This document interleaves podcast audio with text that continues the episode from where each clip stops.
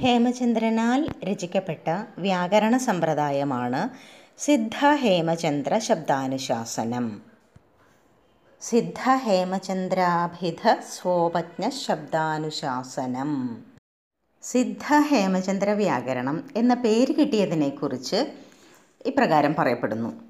സിദ്ധരാജേന കാരിതത്വാത് സിദ്ധം ഹേമചന്ദ്രേണ കൃതത്വാത് ഹേമചന്ദ്രം.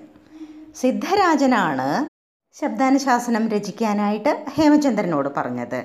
ഇപ്രകാരം സിദ്ധരാജനാൽ നിർദ്ദേശിക്കപ്പെട്ടതുകൊണ്ട് സിദ്ധം എന്ന് പേര്. കൂടാതെ ഹേമചന്ദ്രനാണല്ലോ വ്യാകരണം രചിച്ചത്. അതുകൊണ്ട് ഹേമചന്ദ്രന്റെയും പേര് ചേർത്തു. ഇങ്ങനെ സിദ്ധ ഹേമചന്ദ്ര ശബ്ദാനുശാസനം എന്നാണ് ഈ വ്യാകരണ സമ്പ്രദായത്തിന്റെ പേര്.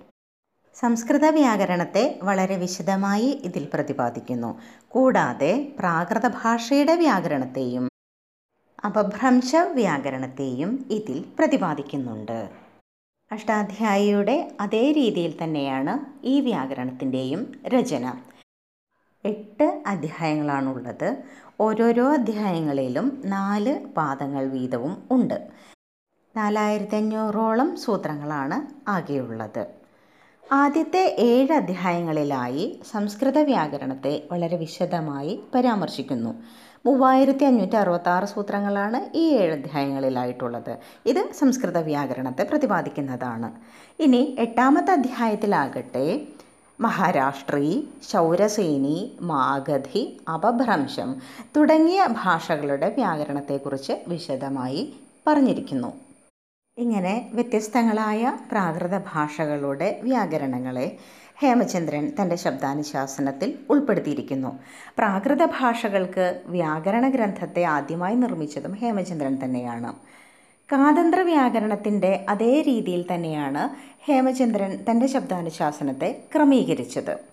സംജ്ഞ സ്വരസന്ധി വ്യഞ്ജനസന്ധി നാമം കാരകം ഷത്വം നത്വം സ്ത്രീപ്രത്യയം സമാസം ആഖ്യാതം കൃതന്തം തഥിതൻ എന്നിങ്ങനെ ക്രമികമായി വിഷയങ്ങളെ അവതരിപ്പിച്ചിരിക്കുന്നു. ഏറ്റവും എളുപ്പത്തിൽ സംസ്കൃത ഭാഷയും വ്യാകരണവും പഠിക്കുക എന്ന ചിന്തയോടെ ലഭ്യമായ എല്ലാ വ്യാകരണങ്ങളെയും അംഗീകരിച്ചുകൊണ്ടാണ് ഹേമചന്ദ്രൻ തന്റെ വ്യാകരണത്തെ ഒരുക്കിയത്. പാണിനീയ വ്യാകരണ സമ്പ്രദായത്തെ തന്നെയാണ് അടിസ്ഥാന ഗ്രന്ഥമായി സ്വീകരിച്ചിരിക്കുന്നത്. അതോടൊപ്പം ലഭ്യമായ എല്ലാ വ്യാകരണ സമ്പ്രദായങ്ങളെയും അദ്ദേഹം പഠിക്കുകയും അതിൽ നിന്ന് വേണ്ട കാര്യങ്ങൾ സ്വീകരിക്കുകയും ചെയ്തു. ശാകടായന വ്യാകരണത്തെയും ഹേമചന്ദ്രൻ വളരെയധികം ആശ്രയിച്ചിട്ടുണ്ട്. പ്രത്യേകിച്ചും അമോഘാവൃത്തിയെയാണ് കൂടുതൽ ആശ്രയിച്ചത്. തനിക്ക് മുൻപുണ്ടായിരുന്ന വ്യത്യസ്തങ്ങളായ വ്യാകരണ സമ്പ്രദായങ്ങളെയെല്ലാം പരിശോധിച്ച് അതിനെ സംഗ്രഹിച്ച് ആവശ്യമുള്ള ഭാഗങ്ങളെയെല്ലാം കോർത്തിണക്കി ഒരു നൂതനമായ വ്യാകരണ സമ്പ്രദായത്തെ രചിച്ചു. തന്റെ ശബ്ദാനുശാസനത്തിന് ഹേമചന്ദ്രൻ തന്നെ വിവിധങ്ങളായ വ്യാഖ്യാനങ്ങളും രചിക്കുകയുണ്ടായി. ലഘുവൃത്തി മധ്യവൃത്തി ബൃഹദ്വൃത്തി എന്നിങ്ങനെ മൂന്ന് വ്യാഖ്യാനങ്ങൾ അദ്ദേഹം രചിച്ചിട്ടുണ്ട്. അതിൽ ലഘുവൃത്തിയിൽ ആറായിരം ശ്ലോകങ്ങളാണുള്ളത്. മധ്യവൃത്തിയിൽ പന്ത്രണ്ടായിരം ശ്ലോകങ്ങളും ബൃഹദ്വൃത്തിയിൽ പതിനെണ്ണായിരം ശ്ലോകങ്ങളും ഉണ്ട്.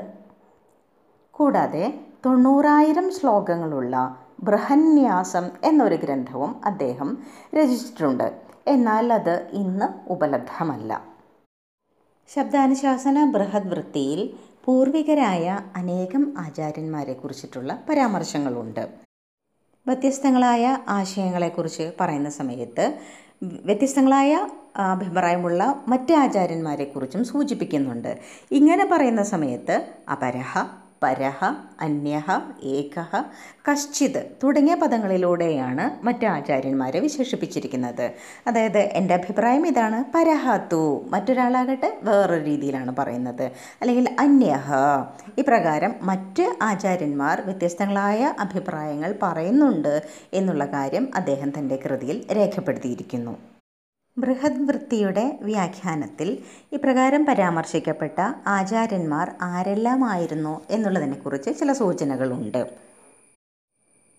ഇന്ദ്രഗോമി ഉത്പലൻ ഉപാധ്യായൻ കക്കലൻ കലാപകൻ കാശികാകാരൻ ക്ഷീരസ്വാമി ചന്ദ്രഗോമി ജയന്തീകാരൻ ദുർഗസിംഹൻ ദേവനന്ദി ന്യാസകാരൻ പാണിനി ഭാഷ്യകാരൻ ഭോജൻ വാമനൻ വാർത്തികകാരൻ വിശ്രാന്ത വിദ്യാധരൻ ശാകടായനൻ ശ്രുതപാലൻ തുടങ്ങിയ ആചാര്യന്മാരാണ് ഇപ്രകാരം ഹേമചന്ദ്ര ശബ്ദാനുശാസനത്തിൽ പരാമർശിക്കപ്പെട്ടവർ. ഇങ്ങനെ നോക്കുമ്പോൾ ഹേമചന്ദ്രൻ കഠിന പരിശ്രമം നടത്തിയിട്ട് തന്നെയാണ് തന്റെ വ്യാകരണത്തെ നിർമ്മിച്ചത് എന്ന് കാണാൻ സാധിക്കും.